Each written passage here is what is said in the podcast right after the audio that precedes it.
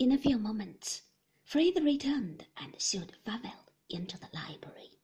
He looked much the same as before, but a little rougher, if possible, a little more untidy.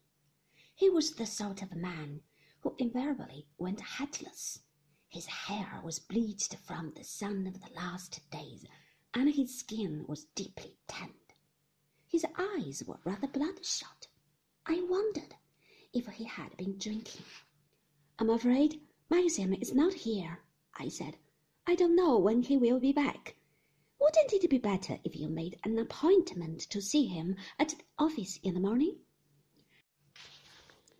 Waiting doesn't worry me, said Favell, and I don't think I shall have to wait very long, you know. I had a look in the dining room as I came along, and I see Max's place is late for dinner. All right. Our plans have been changed, I said.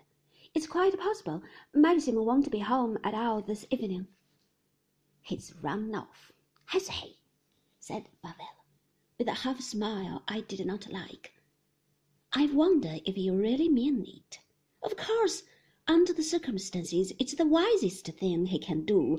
Gossip is an unpleasant thing to some people. It's more pleasant to avoid it, isn't it? I don't know what you mean, I said. Don't you? he said. Oh, come, you don't expect me to believe that, do you? Tell me. Are you feeling better? Too bad fainting like that at the inquest this afternoon. I would have come and helped you out, but I saw you had one night errand already.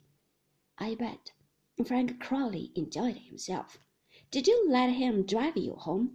You wouldn't let me drive you five yards when I offered to. What do you want to see Maxim about? I asked,